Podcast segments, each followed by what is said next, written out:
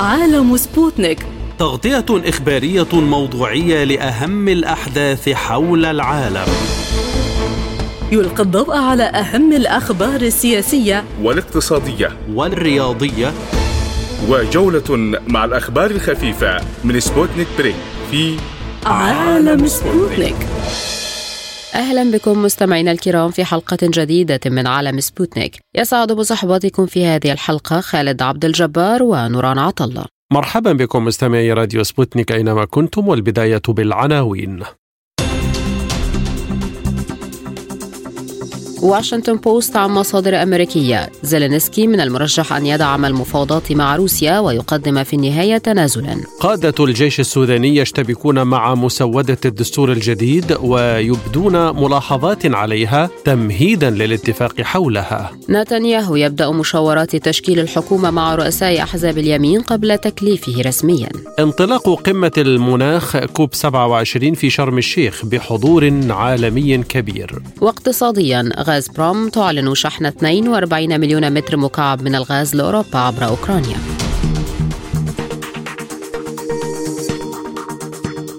إلى التفاصيل ذكرت صحيفة واشنطن بوست نقلا عن أشخاص مطلعين أن إدارة الرئيس الأمريكي جو بايدن تشجع كييف سرا على إظهار انفتاحها على التفاوض مع موسكو. وقالت الصحيفة أن واشنطن لا تهدف للضغط على أوكرانيا للجلوس إلى طاولة المفاوضات لكنها تهدف بدلا من ذلك إلى ضمان حصول كييف على دعم دول أخرى. وبحسب الصحيفة تتزايد المخاوف في أجزاء من أوروبا وأفريقيا وأمريكا اللاتينية حيث ترتفع أسعار المواد الغذائية والوقود وسط العملية الروسية المستمرة في أوكرانيا. وكانت المحادثات الروسية الأوكرانية قد بدأت في نهاية فبراير شباط بعد بدء العملية العسكرية لموسكو. فيما اختتمت الجولة الأخيرة من المفاوضات في اسطنبول في التاسع والعشرين من مارس آذار وتوقفت المحادثات منذ ذلك الحين. من واشنطن ينضم إلينا الدبلوماسي العربي السابق مسعود معلوف. سعادة السفير مسعود بداية هل بدأت واشنطن تغير من موقفها تجاه إيقاف النزاع في أوكرانيا بدلا من إطالته في ضوء ما قالته الواشنطن بوست؟ يبدو الإدارة لم تغير بعد من موقفها بالنسبة إلى أوكرانيا أو بالنسبة إلى الحرب الروسية على أوكرانيا ولكن هنالك نداءات من أعضاء في الحزب الجمهوري ومن مرشحين في الحزب الجمهوري الذي ونعلم أن هنالك انتخابات نصفية في الولايات المتحدة بعد أيام قليلة في الثامن من هذا الشهر أي يوم الثلاثاء بعد غد. هذه الأصوات تنادي بالتخفيف من تأييد وهنالك بعض الأصوات أيضا ليس في الإدارة ولكن من مؤيدي الإدارة. الأصوات تنادي وتطالب زيلينسكي بأن يكون موقفه أقل تعصبا أو أقل سلبية تجاه روسيا لبدء بعض المفاوضات معها يعني هنالك بعض المؤشرات التي تدل على احتمال ولكن ليس هنالك في الوقت الحاضر على ما يبدو قرار من الإدارة الأمريكية بتخفيف بتغيير سياستها المؤيدة تأييدا مطلقا لأوكرانيا في الوقت الحاضر. إذا كيف تقرأ أنت ما نشرته هذه الجريدة الأمريكية الواشنطن بوست نقلا عن ما سمته مصادر أمريكية؟ نعم نعرف دائما أن الواشنطن بوست لها انتين لها من يقول لها من يعطيها اخبارا وهي صحيفة لها كثير من الجدية معروفة بجديتها.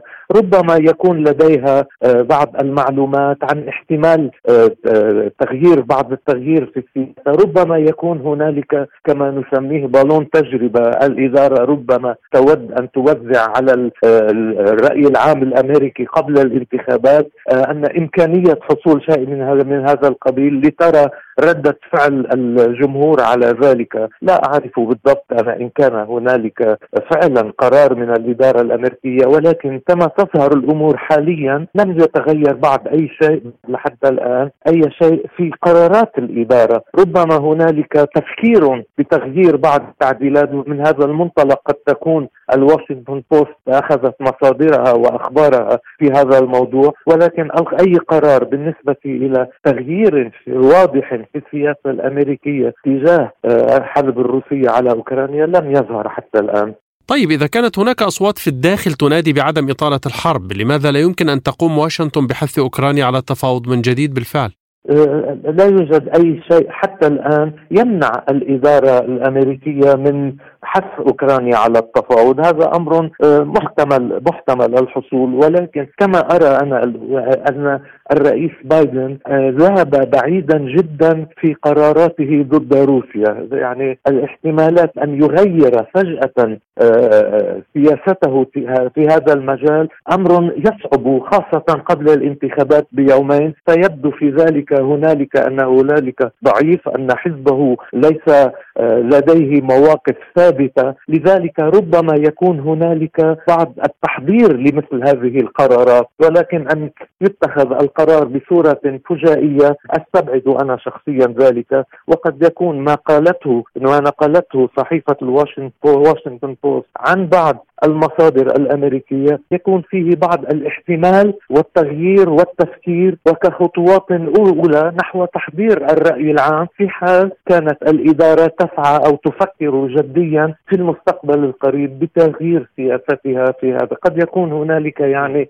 تحضير للرأي العام لذلك. ربما في حال كانت الإدارة جديا تفكر بذلك ولكن لا أعرف أنا شخصيا إذا كانت الإدارة تفكر بذلك في الوقت الحاضر سعد سفير مسعود هل المشهد من الممكن أن يتغير بعد انتخابات التجديد النصفي للكونغرس؟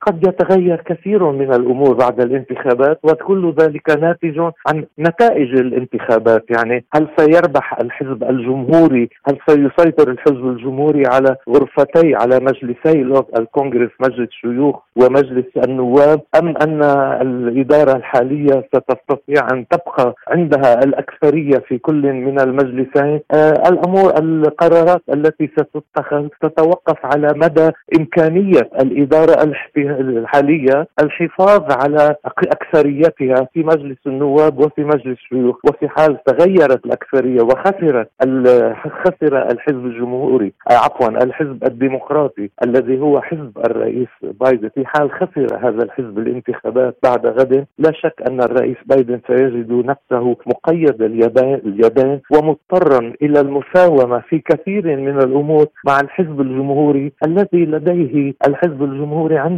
ميول بعض الشيء إلى التخفيف من الدعم الأمريكي العسكري والمالي والاقتصادي لأوكرانيا، يعني الأمر كله متوقف على نتائج الانتخابات القادمة. لكن برأيك هل يمكن أن تقوم الولايات المتحدة بدور وسيط مقبول في مفاوضات جديدة إذا تمت؟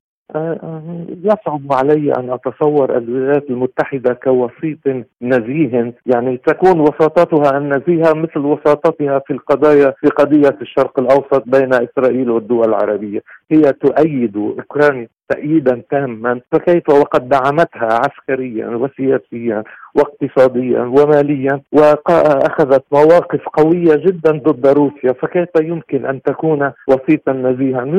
يمكن أن تكون داعمة في في المفاوضات في حال حصلت المفاوضات لأنها ربما قد تطلب من أوكرانيا أن تخفف بعض الشيء من مطالبها تجاه روسيا.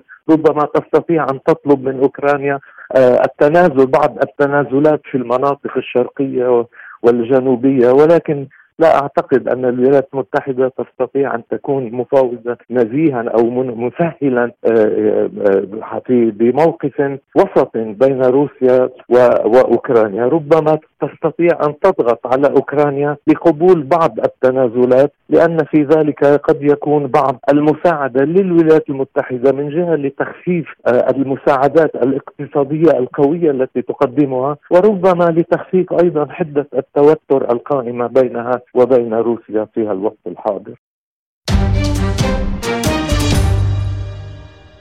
قدم قادة الجيش في السودان ملاحظات على مسودة الدستور كأساس لمحادثات بوساطة دولية. وتتضمن مسودة الدستور التي أعدتها نقابة المحامين السودانيين تسليم البلاد إلى إدارة مدنية مؤقتة تحت إشراف القوات المسلحة التي من المقرر أن تخرج من المشهد السياسي بعد توقيع الاتفاق. واشترط قادة الجيش السوداني على الآلية الثلاثية الدولية التي تتوسط بين العسكريين والمدنيين للتوصل إلى حل للانسداد السياسي في السودان. اشترطوا التوافق على رئيس دولة مدني يمثل السيادة والقائد الأعلى للقوات القوات المسلحة بدلا من مجلس للسيادة موسع لكي يوافق الجيش على مسودة الدستور الانتقالي الذي اقترحته نقابة المحامين. كما اشترط قادة الجيش النص في مسودة الدستور على أن تصبح قوات الدعم السريع جزءا من الجيش وأيضا حذف النصوص التي تدين القادة العسكريين مباشرة وذلك لكي تصبح المسودة المقترحة أساسا عمليا للتفاوض المزمع بينهم وبين تحالف الحرية والتغيير.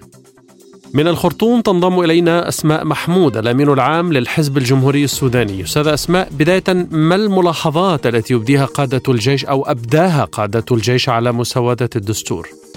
هي حقيقة المشكلة في أنه لحد هذه اللحظة الأخبار متضاربة. عن الملاحظات التي أبداها الجيش حول الوثيقة الدستورية. آه، في كثير من الناس بتحدثوا عن أنه آه، في كلام عن الحصانة آه، في بعضهم بيتكلم عن أشياء أخرى عن الفترة الانتقالية. فالمسائل لحد الآن ما واضحة تماما في أنه هم اعترضوا على أي أي مواد في, الوثيقة الدستورية. فأنا أفتكر أنه نحن لو انتظرنا لحد ما يكون في خبر واضح إنه من الجيش على أساس إنه يكون تصريح أو من اللجنة التسييريه لنقابة المحامين في إنه ما هي المواد اللي اعترضوا عليها آه السادة في الجيش. آه أنا أفتكر إنه لحد ما تحصل المسألة دي حقه ننتظر يعني. لأنه في في بلبلة كثيرة في الشارع السوداني في كثير جدا من الأخبار المتناقلة ونفي للأخبار من المركزية من من الحرية والتغيير المركزي ونفي من الأخبار برضه من من المجلس العسكري. فلحد الآن المسائل بالنسبة لنا ما واضحة. شخصيا أنا ما وصلتني لحد الآن المسألة بصورة مركزة وحتى اني اتمكن من الرد عليها. لكن هل يعني ذلك أن الحل سيكون في مشروع الدستور المقدم من نقابه المحامين أستاذ أسماء؟ آه، أنا بفتكر إنه هو في شكله الحاضر آه، ممكن يصلح لحد كبير جدا إنه يعني يحل المشكلة في الفترة الانتقالية. ده إذا كان الناس كل العاملين السياسيين من منظمات مجتمع مدني من أحزاب سياسية والمهتمين بالشأن العام درسوه بموضوعية وأجروا فيه التعديلات اللي بيعتقدوا إنها ممكن تقدم المسألة لقدام لكن الحاصل في الوقت الحاضر التناحر السياسي والاختلافات غير الموضوعية والتمركز كل إنسان أو كل حزب متمركز على رؤيته هو من دون ما يكون في انفتاح على إنه القضية تكون قضية الوطن أكثر من إنها هي قضية الأحزاب السياسية والمصالح الحزبية، أنا أفتكر إنه ممكن يصلح كارضيه آه لبناء فترة انتقالية آمنة جدا لأنه من أهم الأشياء الركز عليها مسألة الحقوق والوثيقة الوثيقة الحقوق الدستورية للمواطنين، آه يعني يمكن يكون ده أول دستور يتوفر على المسألة دي بصورة فيها كثير جدا من التفاصيل اللي بتأمن وبتضمن حقوق المواطنين. وفيها أيضا كثير من المسائل المتفقين عليها حقيقة كل الثوار سواء كانوا لجان مقاومة أو غيرهم يتحدثوا عن خروج الجيش عن عن السياسة. تحدثوا عن الجيش المهني الموحد وإدماج كل الجيوش الموجودة في الوقت الحاضر والميليشيات الموجودة في الساحة السياسية في جيش مهني واحد. وتحدثوا عن الهيكلة بتاعة الحكم آه، في كل التنظيمات بتاعته سواء كان تنفيذية تشريعية أو قضائية. ففيه كثير جدا من الجوانب المشرقة. يبقى على كل الناس المهتمين بقضية الوطن يجلسوا يدرسوه بموضوعية وحياد. يضيفوا ما ما, ما يعتقدوه صحيح يعدلوا خط يضيفوا ما يعتقدوه صحيح يعدلوا فما يعتقدوه ما يعتقدوه خطأ ونمشي لقدام. لكن التمركز على على المواقف والرؤية في كل إنسان متمركز عليها وبيفتكرها هي الشيء الصحيح وما ممكن نتجاوزه دي هي المشكلة الأساسية في المواجهة آه المشروع المطروح في الوقت الحاضر. طيب هناك نقاط شائكة تتحدث عن إشراف الجيش من جديد على مرحلة انتقالية مما يعني بقاء الوضع الحالي تقريبا يعني فكيف يمكن تسوية هذه النقطة من وجهة نظركم؟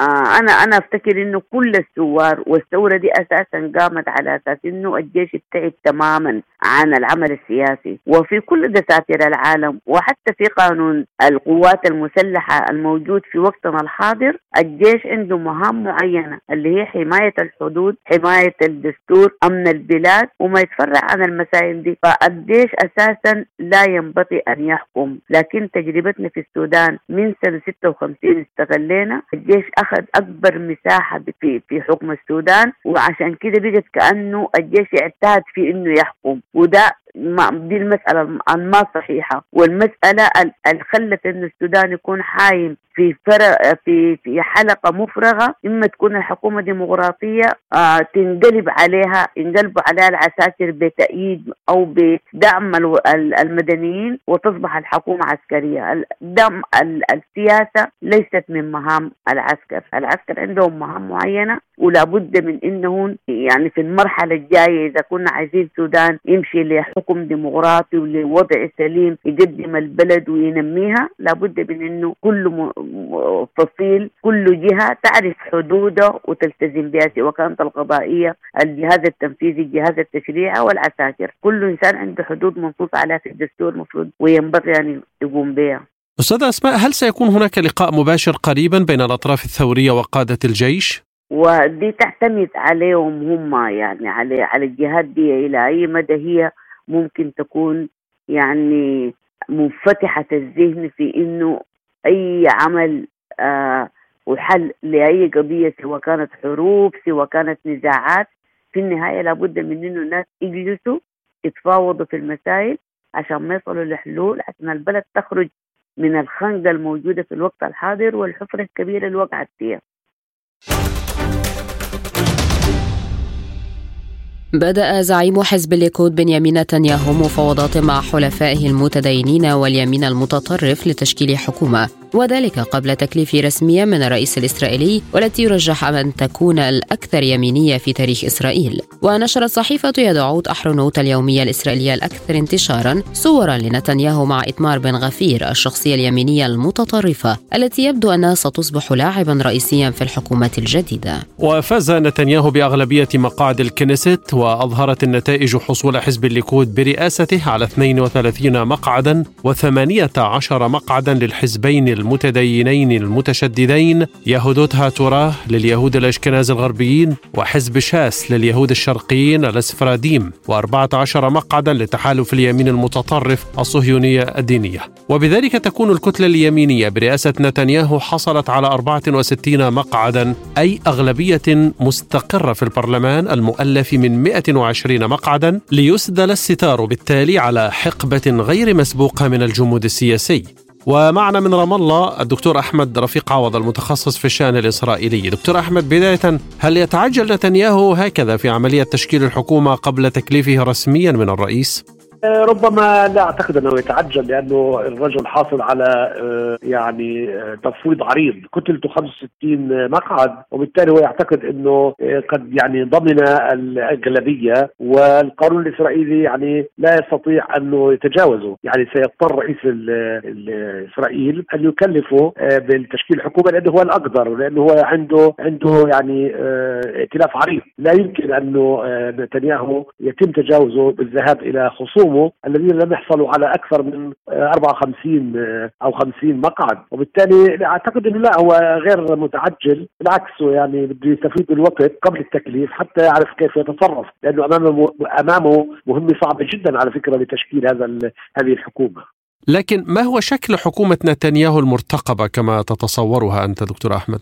السيناريو الأول هو أنه يشكل حكومته من الليكود والأحزاب المتدينة والأحزاب الحركيه والفاشية أيضا. بمعنى أنه امامه شاس وامامه القوى اليهودية وامامه أيضا يهودوت توراه امامه أيضا حزب بتسئل سموتريتش يعني هؤلاء هؤلاء هم حلفائه وهي أحزاب دينية وفاشية أيضا. بالتالي هذا السيناريو هذا الاولي هذا السيناريو ممكن يكون. وباختصار أقول إنه إذا شكل حكومته باعتماد على هؤلاء سيضطر أنه يعني يتم ابتزازه تماما تماما من هذه الأحزاب بما يخص الميزانيات بما يخص سياسات باتجاه الفلسطينيين وتكريس الاستيطان والتصعيد مع الفلسطينيين ووقف العملية التسوية وربما ضرب إيران يعني آه، وتصعيد العمل العدواني على سوريا وربما لبنان أيضا لا تعرف يعني. لذلك هذه الحكومة محفوفة بالمخاطر. السيناريو الثاني اللي ممكن أمام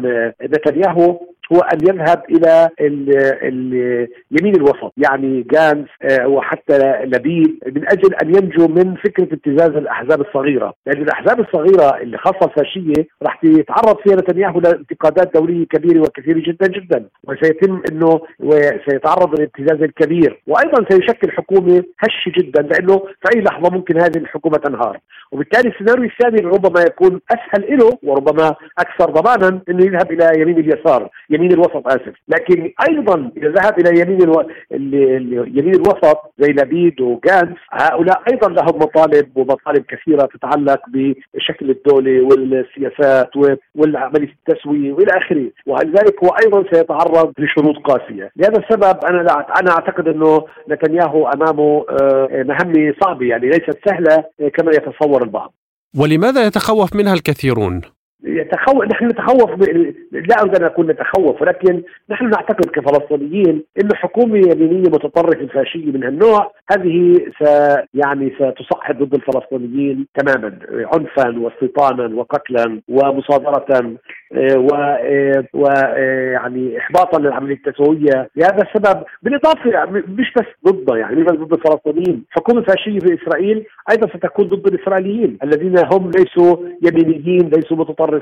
ليسوا متدينين. وبالتالي الحكومة الفاشية لسنا وحدنا فقط يعني نتخوف إذا بدك منها. أيضا هناك الجمهور عريض في إسرائيل يتخوف منها أيضا. حتى أيضا هناك يعني أطراف دولية تتخوف من حكومة يمينية متطرفة في إسرائيل. وأتحدث هنا عن آه، الإدارة الأمريكية أتحدث هنا عن بعض يهود أوروبا أتحدث هنا عن حتى الاتحاد الأوروبي وحتى أصدقاء أصدقاء في المنطقة باسرائيل يتخوفون من مثل هذه الحكومة. دكتور أحمد هل بالفعل يعول نتنياهو على عودة ترامب إلى الحكم في الولايات المتحدة واتباع سياسة أكثر تشددا تجاه الفلسطينيين؟ يعني ممكن جدا ممكن لأنه كانت العلاقة بين ترامب ونتنياهو علاقة يعني آه، جيدة جدا إلى درجة أنه ترامب بتبنى الرؤية الإسرائيلية في آه، ما يسمى بصفقة القرن وهي عمليا ترسيخ للاستيطان وإفراغ للدولة الفلسطينية من معناها ومضمونها. وبالتالي ممكن جدا أنه يرجع الجمهوريين يعني لو لو لن يرجع ترامب آه، لأسباب مختلفة قضائية وغيرها لكن ممكن جدا الجمهوريين يرجعوا وهذا هذا يعني احتمال قوي إنه يرجع الجمهوريين. وإذا رجعوا الجمهوريين عمليا العلاقة العلاقه بين نتنياهو والجمهوريين علاقة آه، قوية وحتى على المستوى الشخصي.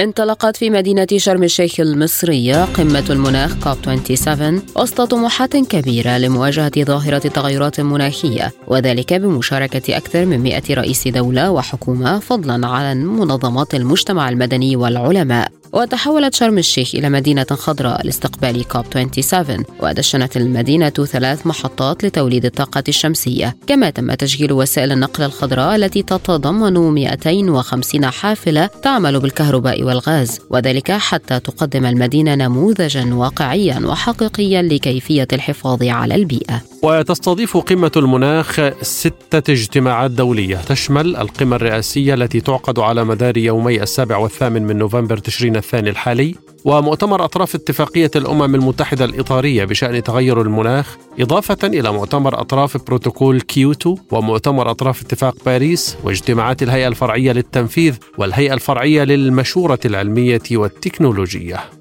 للمزيد من التفاصيل ينضم إلينا من شرم الشيخ أستاذ عماد الدين حسين رئيس تحرير جريدة الشروق بعد تحية يعني ما هي أهم النقاط المطروحة على جدول القمة؟ السلام عليكم ورحمة الله وبركاته. بطبيعة الحال ما هو مطروح على هذه القمة؟ هو الذي كان مطروحا آه، لحد كبير على القمم الأساسية السابقة خصوصا القمة الأخيرة كاب 26 التي عقدت في اسكتلندا في نفس هذا الوقت من العام الماضي وهو آه، سعي العالم لمواجهة الازمه الاحتباس الحراري. آه، نعلم جميعا أن هناك هدف أممي كبير يتمثل في خفض درجة الحرارة بمقدار درجة ونصف حتى تعود إلى ما قبل آه، الثورة الصناعية سنة 1850 زادت درجة الحرارة منذ هذا الوقت أربع درجات تقريبا على سطح الكرة الأرضية. هذا الأمر أدى إلى زيادة الاحتباس الحراري وبالتالي مزيد من الأخطار التي تهدد الكوكب بأكمله آه، من نواحي كثيرة من أول المحاصيل وصولا إلى آه، زيادة حالات الوفيات. وبالتالي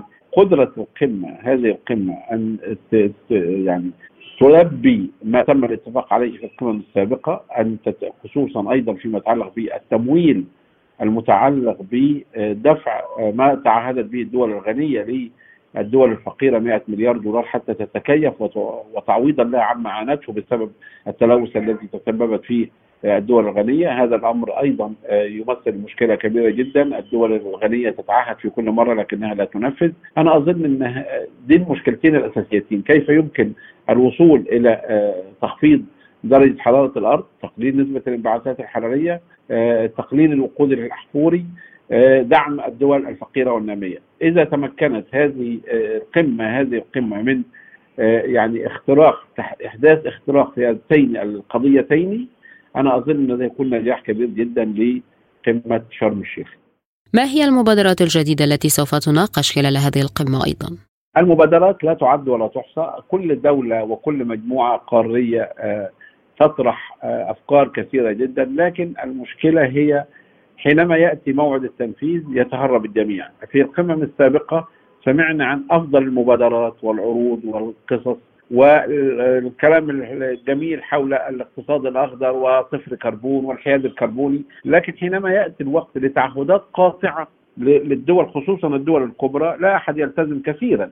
على سبيل المثال القارة الأفريقية بأكملها نسبة تسببها في الاحتباس الحراري لا يزيد عن 4% ورغم ذلك الأخطار التي تتهددها ربما تزيد عن 30 أو 40% بفعل التحديث من جانب الدول الكبرى أو التصنيع. وبالتالي آه، كل هذه المبادرات تذهب آه، يعني آه، يعني عبثا للأسف الشديد ولا يتم الالتزام بها وبالتالي ليست هي القضية ما هو نوع المبادرة بقدر ما هو كيف يمكن تنفيذ هذه المبادرة أو تلك. هل يمكن أن نرى نتائج وأليات أكثر إلزاما للدول المتقدمة لمنع المزيد من احترار الأرض؟ هذا يتوقف على قدرة الدول النامية على إلزام الدول الكبرى بهذه الآليات وبالطبع الدول النامية لا تملك آه، آه، آليات تنفيذ لا تملك قوة اقتصادية أو عسكرية أو تنموية. هي الطرف المفعول به في معظم الأحوال طوال الوقت. وسمعنا خطابات أمريكية كثيرة تتبرم من مطالبة الدول الفقيرة والنامية بان تلتزم الدول الكبرى بتعهداتها.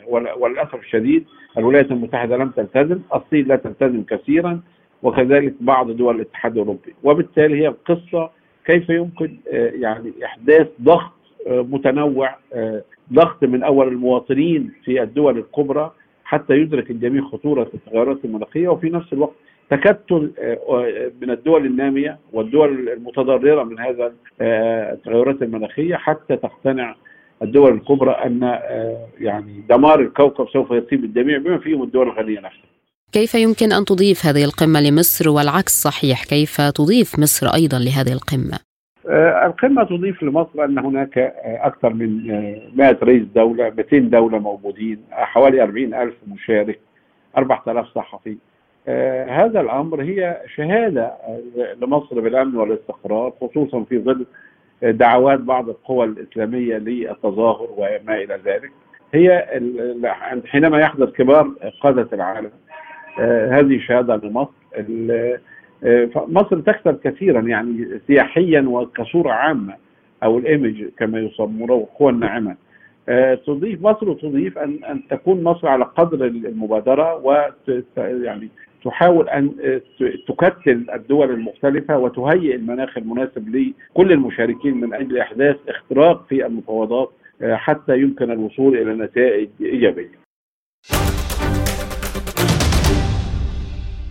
احتفاء متجدد بالثقافة العربية والعالمية يتواصل خلال فعاليات معرض الشارقة الدولي للكتاب الذي يستمر حتى الثالث عشر من نوفمبر تشرين الثاني الجاري تحت شعار كلمة للعالم. المزيد من التفاصيل في التقرير التالي. الدورة الحادية والأربعون من معرض الشارقة للكتاب تشهد مشاركة من نحو 2200 ناشر من 95 دولة منهم أكثر من ألف دار نشر عربية وألف أجنبية بالإضافة إلى الكثير من الفعاليات الثقافية ورش العمل وعروض التجارب الإبداعية. المعرض يحتفي هذا العام بإيطاليا كضيف شرف وخصص لها جناحا كبيرا يتيح لزواره التعرف على الثقافة الإيطالية بالإضافة إلى استضافة نحو 16 كاتبا إيطاليا في جلسات حوارية مع جمهور المعرض للتعرف إلى تجاربهم الإبداعية. وسط أجنحة المعرض التي شهدت تنوعا في موضوعات الكتب المعروضة والتي وصل العدد إلى ما يزيد على مليون كتاب بمختلف اللغات وحول كل المعارف حظيت المخطوطات والكتب النادرة التي توثق وتروي تروي تاريخ الشرق الأوسط الذي يتزايد الاهتمام به في العالم حظيت باهتمام كبير وواسع. الكتب المعروضة ضمت عناوين شديدة في التميز والخصوصية منها النسخة الوحيدة المتوفرة في السوق والخاصة بالفصل الأول المختصر المثير للجدل من كتاب تي لورنس الشهير بلورنس العرب أركان الحكمة السبعة والذي يعرض فيه أفكاره حول ما رآه خيانة من جانبه للشعب العربي. والسعر يتخطى 65 ألف جنيه استرليني. أيضا أرشيف من الصور الأصلية والوقائع الفريدة التي تعود إلى بداية القرن الماضي. تضم المجموعة المعروضة أيضا واحدة من أقدم مخطوطات ابن سينا وتعود إلى ما قبل عام 1493 ميلادية. أما البروفيسور السوداني دكتور يوسف فضل حسن فهو شخصية العام الثقافية في معرض الشارقة الدولي للكتاب. ويحضر فضل حسن جلسات حوارية للتحدث عن مساره في البحث التاريخي وانبهاره بالتاريخ الصيني والياباني بسبب المشتركات الإنسانية وتشابه الروايات التاريخية.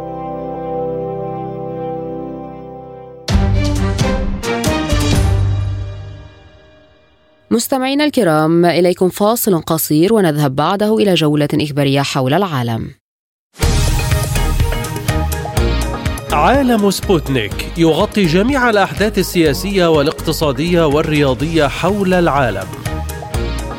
على مدار ساعة تتابعون عالم سبوتنيك مع أهم خبراء التحليل السياسي والاقتصادي. نقترب معكم في متابعة دقيقة من القضايا السياسية والاقتصادية. كما نستعرض أهم الأخبار الرياضية والفنية والبيئية. انتظروا عالم سبوتنيك أيام الجمعة والسبت والأحد من كل أسبوع. ملفات ساخنة. برنامج يسلط الضوء على أهم القضايا الحرجة في العالم. في ملفات ساخنة نستعرض القضايا مع جميع الأطراف ومن كل الزوايا لاستجلاء الحقيقة. ملفات ساخنة يستضيف أهم الخبراء وأجرأ الضيوف. تابعوا ملفات ساخنة مع راديو سبوتنيك أيام السبت والثلاثاء والخميس من كل أسبوع. أهلا بكم عالم سبوتنيك مستمر معكم وهذه جولة من الأخبار حول العالم. أفاد مقر الدفاع العسكري الإقليمي لدانياتسك عن إصابة أربعة مدنيين بجروح مختلفة وذلك جراء القصف الأوكراني للمنطقة. وأصدر المقر بيانا رسميا جاء فيه أنه على مدار الأربع والعشرين ساعة الماضية ونتيجة قصف القوات المسلحة الأوكرانية لأراضي دانياتسك أصيب أربعة مدنيين. وفي سياق متصل أعلن رئيس بلدية غورلوفكا إيفان بريخوتكو عن تضرر خط أنابيب الغاز في المدينة نتيجة قصف القوات الأوكرانية. وقال بريخوتكو إن غورلوفكا تعرضت لقصف آخر وأصيب مدنيان وقد تم تقديم المساعدة الطبية لهم. كشفت صحيفة أمريكية أن سلطات كييف بدأت بالتخطيط لإخلاء العاصمة بالكامل من سكانها وذلك بسبب مشاكل مرتبطة بانقطاع التيار الكهربائي في المدينة. وذكرت صحيفة نيويورك تايمز الأمريكية نقلا عن مدير إدارة الأمن البلدي في إدارة مدينة كييف رومان كاتشوك أن المسؤولين في العاصمة الأوكرانية كييف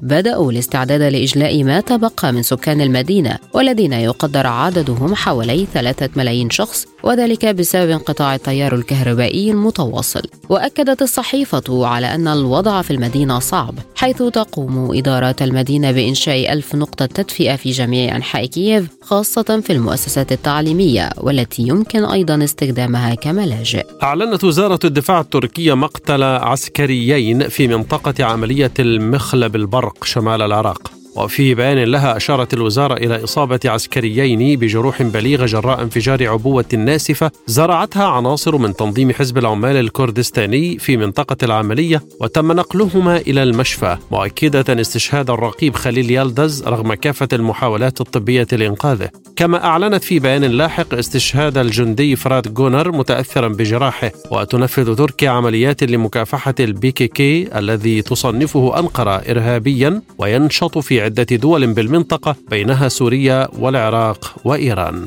طالبت وزارة الخارجية الفلسطينية بموقف دولي وأمريكي فاعل يجبر دولة الاحتلال الإسرائيلي على وقف انتهاكاتها وجرائمها وتنفيذ قرارات الشرعية الدولية وإنهاء احتلالها لأرض دولة فلسطين. وقالت الوزارة في بيان إن الشعب الفلسطيني صامد في أرض وطنه متمسك بحقوقه الوطنية العادلة والمشروعة ولن تثنيه جرائم الاحتلال عن مواصلة نضاله حتى يتم كسر ازدواجية المعايير الدولية ووقفها. وأدانت الوزارة بأشد العبارات انتهاكات وجرائم الاحتلال ومستوطنيه المسلحين ضد المواطنين الفلسطينيين وأرضهم ومنازلهم وممتلكاتهم ومقدساتهم وفي مقدمتها جرائم الأعدامات الميدانية والقتل خارج القانون التي كان آخرها جريمة الأعدام البشعة التي ارتكبتها قوات الاحتلال بدم بارد وأدت إلى استشهاد المواطن مصعب نفل 18 عاما وإصابة مواطن آخر بجروح خطيرة وكذلك جرائم هدم المنازل. قال رئيس مجلس السيادة السوداني الفريق أول عبد الفتاح البرهان إن القوات المسلحة السودانية هي خط أحمر وغير مسموح بالعبث معها. وأكد البرهان خلال كلمة له أثناء زيارته لقاعدة عسكرية شمالي الخرطوم أن السودان يعيش ظروفا سياسية استثنائية وأن القوى السياسية ليست متوافقة فيما بينها. وأشار إلى أن بعض الفئات دأبت مؤخرا على انتقاد الجيش السوداني وقياداته مشددا على أنه واهم من يظن أنه يستطيع شق صف الجيش. السوداني. وأضاف أن الجيش السوداني قام بإجراء تغييرات حقيقية لحماية البلاد مشيرا إلى أن القوات المسلحة ستستجيب للشعب متى ما طلب ذلك. نقلت وسائل إعلام محلية إيرانية عن مصدر أمني إيراني قوله أن استخبارات الحرس الثوري أعلنت تفكيك خلية متشددة في محافظة خوزستان جنوب غرب إيران. وكشف المصدر أن هذه الخلية مدعومة من دولة أوروبية لكنه لم يحدد تلك الدولة مشيرا إلى أن اعتقال أفرادها تم قبل تنفيذهم أي عملية. وقال المصدر إن المعتقلين اعترفوا بأنهم كانوا بصدد اغتيال شخصيات عربية في خوزستان وتكرار سيناريو القتل على غرار ما حصل في زاهدان وأردبيل. أعلنت الصين أنها سجلت أكبر زيادة يومية في حالة الإصابة بفيروس كورونا في ستة أشهر. تأتي هذه الحصيلة بعد يوم من تصريحات أطلقها مسؤولو الصحة تفيد بأنهم ملتزمون بالقيود الصارمة لمكافحة المرض. وقالت لجنة الصحة الوطنية إن الصين سجلت 4610 إصابات جديدة بفيروس كورونا في الخامس من نوفمبر تشرين الثاني وهو أكبر عدد منذ السادس من مايو أيار مقابل 3837 في اليوم السابق. ولم تسجل البلاد وفيات جديدة لتظل الحصيلة عند 5226 أكدت شركة تويتر أنها ستقوم بفرض رسوم شهرية على المستخدمين الذين يرغبون في توثيق حساباتهم على المنصة. وفي تحديث على أجهزة أبل قالت الشركة إن ميزة الحسابات الموثقة التي تظهر بجانبها علامة التوثيق الزرقاء ستتاح لمستخدمين في بلاد معينة مقابل ثمانية دولارات شهريا وفقا لما ذكرته شبكة بي بي سي البريطانية. يأتي ذلك في أعقاب شراء الملياردير الأمريكي إيلون ماسك الموقع الذي قام بتسريح نصف موظفيه يوم الجمعة الماضي.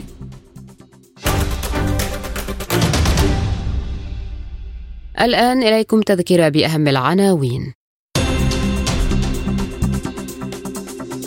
واشنطن بوست عن مصادر أمريكية تقول زيلينسكي من المرجح أن يدعم المفاوضات مع روسيا ويقدم تنازلا في النهاية. قادة الجيش السوداني يشتبكون مع مسودة الدستور الجديد ويبدون ملاحظات عليها تمهيدا للاتفاق حولها. نتنياهو يبدأ مشاورات تشكيل الحكومة مع رؤساء أحزاب اليمين قبل تكليفه رسميا. انطلاق قمة المناخ كوب 27 في شرم الشيخ بحضور عالمي كبير.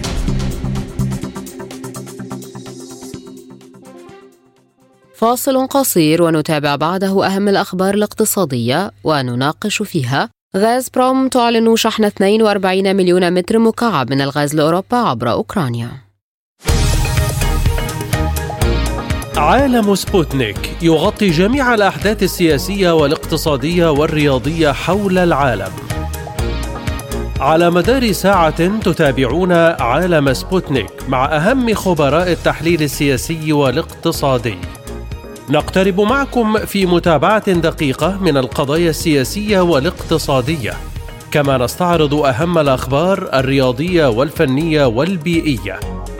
انتظروا عالم سبوتنيك أيام الجمعة والسبت والأحد من كل أسبوع. مساحة حرة. برنامج يسلط الضوء على أهم القضايا الاجتماعية والاقتصادية حول العالم. في مساحة حرة تنوع في الآراء وثراء في النقاش. مساحة حرة يأتيكم عبر راديو سبوتنيك الاثنين والخميس من كل أسبوع. أهلا بكم على سبوتنيك مستمر معكم وهذه وقفة مع أخبار الاقتصاد. أعلنت شركة غاز بروم الروسية أن حجم إمدادات روسيا من الغاز الطبيعي إلى أوروبا التي تمر عبر أوكرانيا يبلغ 42 مليون متر مكعب فاصل 4 من عشرة يوميا. وأشارت الشركة في بيان إلى أن غازبروم تستمر في توفير الغاز الروسي للنقل عبر الأراضي الأوكرانية من خلال محطة سودزا الروسية لضخ الغاز وذلك بالكميات التي تصدق عليها أوكرانيا. وأضافت الشركة أن حجم الإمدادات الروسية من الغاز الطبيعي إلى أوروبا بلغ 42.4 مليون متر مكعب يوميا لافتة إلى أن موسكو تقدم بطلب لضخ الغاز الطبيعي عبر محطة سخرانوفكا لكن تم رفضه. وأصبح خط الأنابيب الذي يمر بأوكرانيا المسار الوحيد لإمدادات الغاز الطبيعي الروسي إلى دول غرب ووسط أوروبا مشيرة إلى أن الضخ عبر أنابيب خط سيل الشمال تم تعليقها بشكل كامل.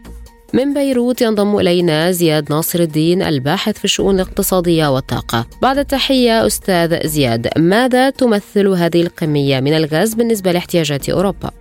يعني اولا احتياجات أوروبا هي تصل إلى 500 مليار متر مكعب من الغاز سنويا. وبالتالي هذا الرقم رقم يعني صغير جدا لكن هو يعطي مؤشر مهم على أن حاجة أوروبا الأساسية يمكن الحصول عليها من روسيا. وعندما نتكلم عن واقع روسيا روسيا تؤمن 60% من حاجة أوروبا من الغاز. وبالتالي آه، حتى الآن لم تستطع أوروبا تأمين البديل والبديل صعب جدا.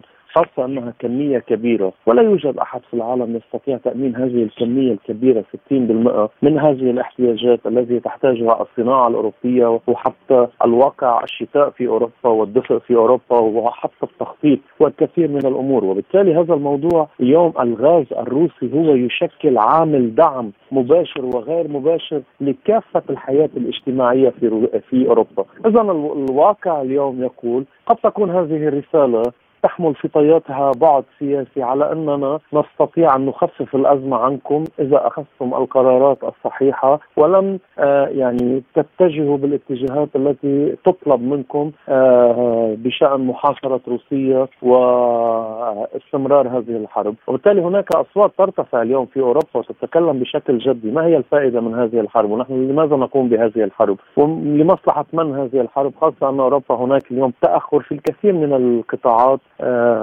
تخفيف التقديمات في الكثير من القطاعات تراجع في عملة اليورو بدأ الكلام عن أوروبا الشرقية وأوروبا الغربية. إذا اليوم يعني المرحلة تتطلب آه، رؤية استراتيجية اقتصادية سياسية. حتى الآن هناك الكثير من الرسائل المتبادلة يعني الوقت كفيل خاصة في الأشهر القادمة هي ستكون الأصعب على أوروبا وبالتالي النتائج ستكون هي الحاسمة في كل القرارات السياسية والاقتصادية والعسكرية. غازبروم قالت إنها طلبت ضخ الغاز الطبيعي عبر المحطة التي تسمى سخرانوفكا لكن تم رفضه فلماذا؟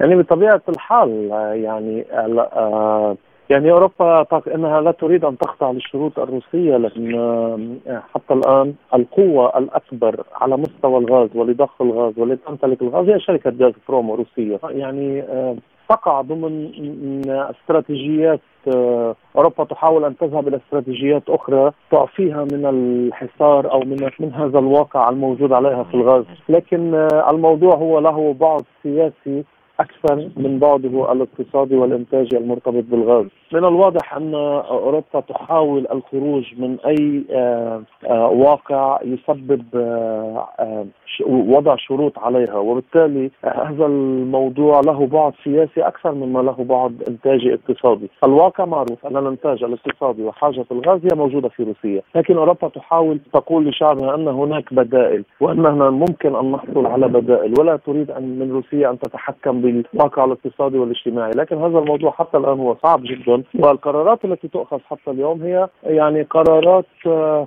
سيبدأ يعني بدأ الشعب الأوروبي يتحمل نتائجه وستكون نتائج أكبر وأكثر في الأشهر الثلاثه القادمة.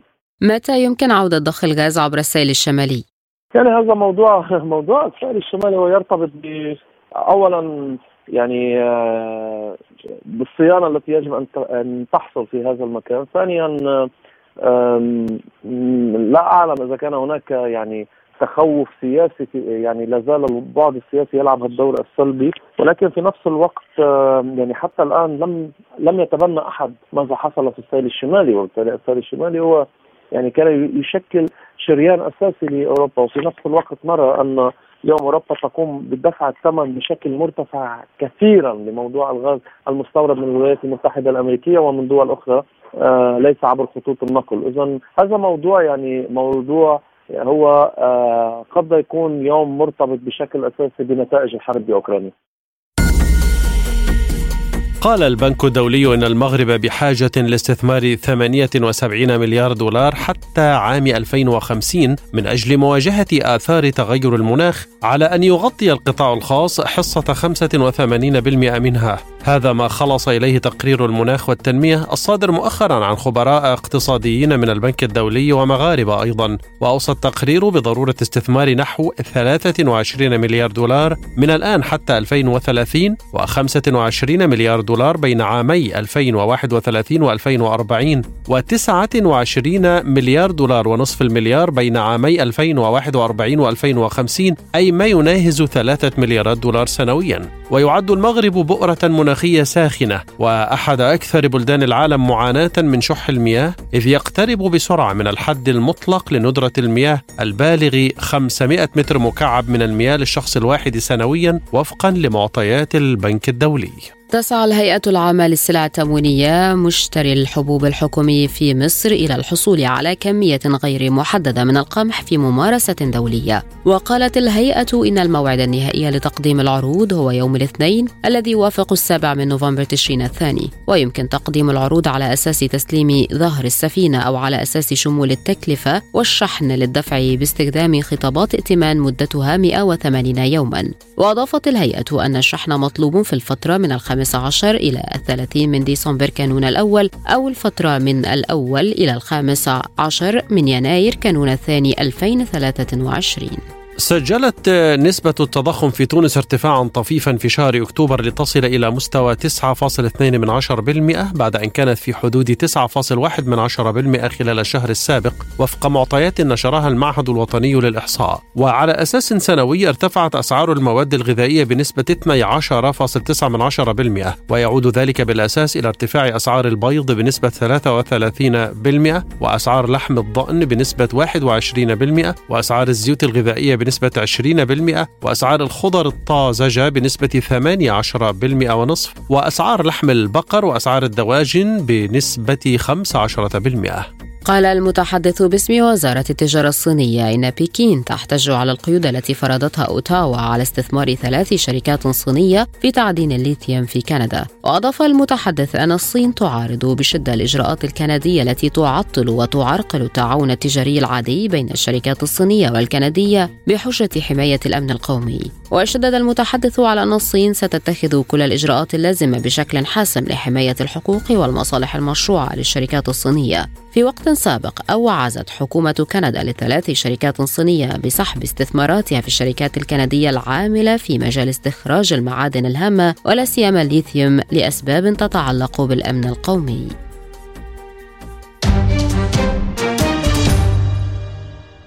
وهذه وقفة مع أخبار الرياضة في عالم سبوتنيك ودع نادي برشلونة كابتن الفريق جيرارد بيكي بأفضل طريقة بفوزه على فريق ألميريا 2-0 في المرحلة الثالثة عشرة من الدوري الإسباني لكرة القدم في آخر مباراة يخوضها المدافع المخضرم مع النادي الكتالوني. وأحرز ثنائية البارسا عثمان ديمبلي وفرينكي دي يونغ في الدقيقتين الثامنة والأربعين والثانية والستين علما بأن المهاجم البولندي روبرت ليفاندوفسكي أضاع ركلة جزاء في الدقيقة السابعة. وبهذه النتيجة ارتقى برشلونة إلى صدارة صدارة الدوري مؤقتا بعدما رفع رصيده إلى 34 نقطة متقدما بفارق نقطتين عن غريمه ريال مدريد. أما ألميريا فقد تجمد رصيده عند 13 نقطة وبقي في المركز الخامس عشر. كانت مباراة اليوم هي الأخيرة لبيكي الذي أعلن الخميس الماضي أنه سيعتزل كرة القدم عن 35 عاما بعد خوضه لقاء ألميريا. وشارك بيكي في المباراة أساسيا قبل أن يتم استبداله في الدقيقة الثانية والثمانين ويغادر الملعب في مشهد مؤثر. حيث ظهر وهو يحبس دموعه وسط دعم من زملائه وتصفيق وتشجيع الجماهير تقديرا لمسيرته مع الفريق. حلق نابولي في الصدارة بفوزه الثمين على أبرز مطارديه المباشرين مضيفي أتلانتا 2-1 ضمن منافسات المرحلة الثالثة عشر من الدوري الإيطالي لكرة القدم. وقلب النادي الجنوبي تأخره بهدف من النيجيري أديمولا لوكمان في الدقيقة التاسعة عشر من ركلة جزاء إلى فوز بفضل هدف فيكتور أوسمان في الدقيقة الثالثة والعشرين وألف إلماس من مقدونيا الشمالية في الدقيقة الخامسة والثلاثين. وضرب نابولي المتصدر والوحيد الذي لم يخسر حتى الآن في الساري ألف عصفورين بحجر واحد. فاستعاد نغمة الفوز بعد الخسارة أمام ليفربول الإنجليزي في دوري الأبطال وابتعد عن أتلانتا بفارق ثمان نقاط. ويلهث نابولي وراء لقبه الأول منذ عام 1990 عندما قاده النجم الأرجنتيني الراحل الأسطورة دييغو أرماندو مارادونا إلى لقبه الثاني في تاريخه في الدوري الإيطالي. انتزع نادي ميلان فوزا قاتلا من أمام ضيفه سبيزيا بنتيجة 2-1 على ملعب سان سيرو ضمن الجولة الثالثة عشرة من الدوري الإيطالي. وأحرز هدفي الميلان كل من ثيو هيرنانديز وأوليفييه جيرو في الدقيقتين الحادية والعشرين والتاسعة والثمانين في حين سجل دانيال مالديني هدف سبيزيا الوحيد في الدقيقة التاسعة والخمسين. وبهذا الفوز رفع ميلان رصيده إلى 29 نقطة في المركز الثاني بجدول الترتيب مقلصا الفارق إلى ست نقاط عن المتصدر نابولي وتجمد رصيد سبيزيا عند تسع نقاط بالمركز السابع عشر. وفي ألمانيا ارتقى بايرن ميونخ إلى الصدارة مؤقتا بفوزه الصعب على مضيفه هيرتا برلين 3-2 ضمن منافسات المرحلة الثالثة عشر من الدوري الألماني لكرة القدم. جاءت أهداف بايرن عن طريق جمال موسيالا وتشوبو موتينغ ثنائية في الدقائق الثانية عشر والسابعة والثلاثين والثامنة والثلاثين فيما سجل هيرتا هدفيه عبر دودي لوكيباكيو ودافي سيلكي من ركلة جزاء في الدقيقتين الأربعين والخامسة والأربعين. وحقق بايرن فوزه الثامن على التوالي والعاشر في المباريات الحادية عشر الأخيرة في مختلف المسابقات دون أن يتذوق طعم الخسارة. ورفع الفريق البافاري رصيده في المركز الأول إلى 28 نقطة متقدما بفارق نقطتين عن أونيون برلين الذي بإمكانه استعادة الصدارة وفارق النقطة في حال فوزه على مضيفي باير ليفركوزن. في المقابل تابع هيرتا سلسلة نتائجه المخيبة للأمال إذ اكتفى بفوزين مقابل خمسة تعادلات وست هزائم ليحتل المركز الرابع عشر مع 11 نقطة.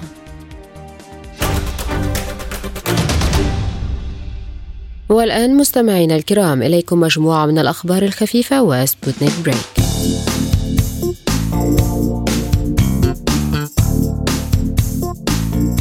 عرض ملجأ ألماني مخصص للحماية من أي ضربات نووية يعود لحقبة الحرب الباردة للبيع على موقع إي باي ويدعم الملجأ الذي يمتد على مساحة 850 مترا مربعا ويقع في ولاية شمال الراين غربي ألمانيا جدران خرسانية بسماكة ثلاثة أمتار. وتم عرض الملجأ للبيع على إي باي مقابل مليون وستمائة ألف يورو ويقع الملجأ تحت الأرض. وقد استخدم من جانب القوات المسلحة الألمانية وهو مزود بمولد كهربائي وخزانات مياه ووقود ونظام صرف صحي بالإضافة إلى أبواب فولاذية عملاقة ومستودعة للأغذية. وذكر الإعلان الخاص بالملجأ أنه سيتوجب على المشتري إجراء عدد من الإصلاحات وذلك نظرا لعدم استعمال المكان لفترة طويلة من الزمن. ألصق اثنان من نشطاء المناخ أيديهما في إطاري لوحتين زيتيتين مشهورتين عالميا للفنان الإسباني فرانسيسكو دي جويا في متحف برادو في مدريد وذلك في أحد أحدث الاحتجاجات التي تستهدف الأعمال الفنية في أنحاء أوروبا. أظهر مقطع فيديو قيام رجل وامرأة بلصق نفسيهما بلوحة جويا المعروفة باسم لاماخا فيستيدا ولوحته لمايا دي سنودا أي مايا العارية والأخرى ماخا الكاسية وقيامهما برسم عبارة درجة ونصف الدرجة مئوية على الجدار بين اللوحتين. وذلك في إشارة إلى هدف الحد الأقصى المتفق عليه عالميا للزيادة في درجة حرارة الأرض.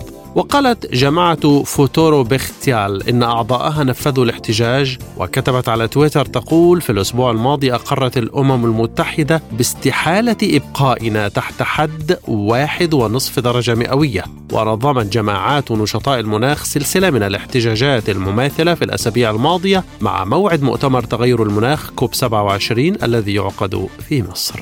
عاد صاروخ أرتمس واحد التابع لوكالة ناسا الفضائية الأمريكية إلى المنصة الخاصة به وذلك استعدادا لإجراء محاولة جديدة لإطلاقه في رحلة غير مأهولة إلى القمر والتي تأجلت لعوامل عديدة خلال الأشهر الماضية.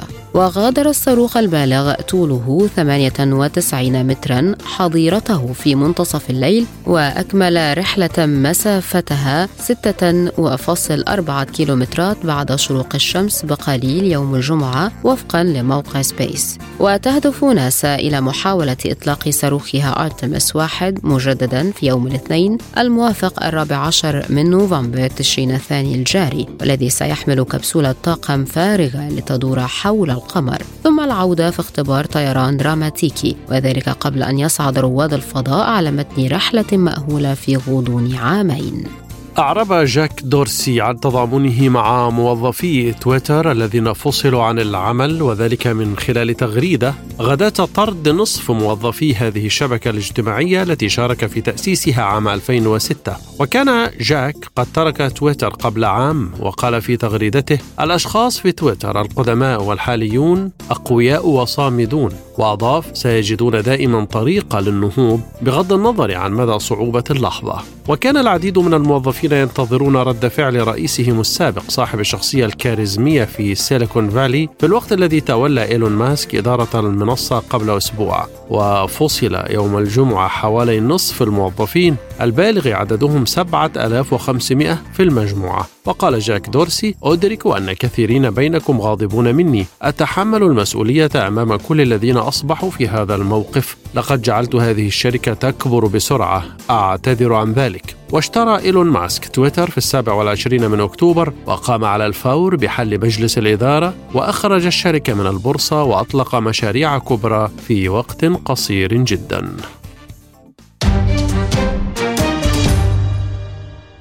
وفي الختام مستمعينا الكرام إليكم تذكرة بأهم ما جاء في عالم سبوتنيك من أخبار. واشنطن بوست عن مصادر أمريكية. زيلينسكي من المرجح أن يدعم المفاوضات مع روسيا ويقدم تنازلا في النهاية. قادة الجيش السوداني يشتبكون مع مسودة الدستور الجديد ويبدون ملاحظات عليها تمهيدا للاتفاق حولها. نتنياهو يبدأ مشاورات تشكيل الحكومة مع رؤساء أحزاب اليمين قبل تكليفه رسميا. انطلاق قمة المناخ كوب 27 في شرم الشيخ بحضور عالمي كبير. واقتصاديا غاز بروم تعلن شحن 42 مليون متر مكعب من الغاز لأوروبا عبر أوكرانيا. ورياضيا برشلونة يودع كابتن الفريق جيرارد بيكي بأفضل طريقة بفوز على فريق الماريا 2-0 في الدوري الإسباني لكرة القدم. إلى هنا مستمعينا الكرام نختتم معكم حلقة عالم سبوتنيك لهذا اليوم. للمزيد زوروا موقعنا على الإنترنت سبوتنيك dot ae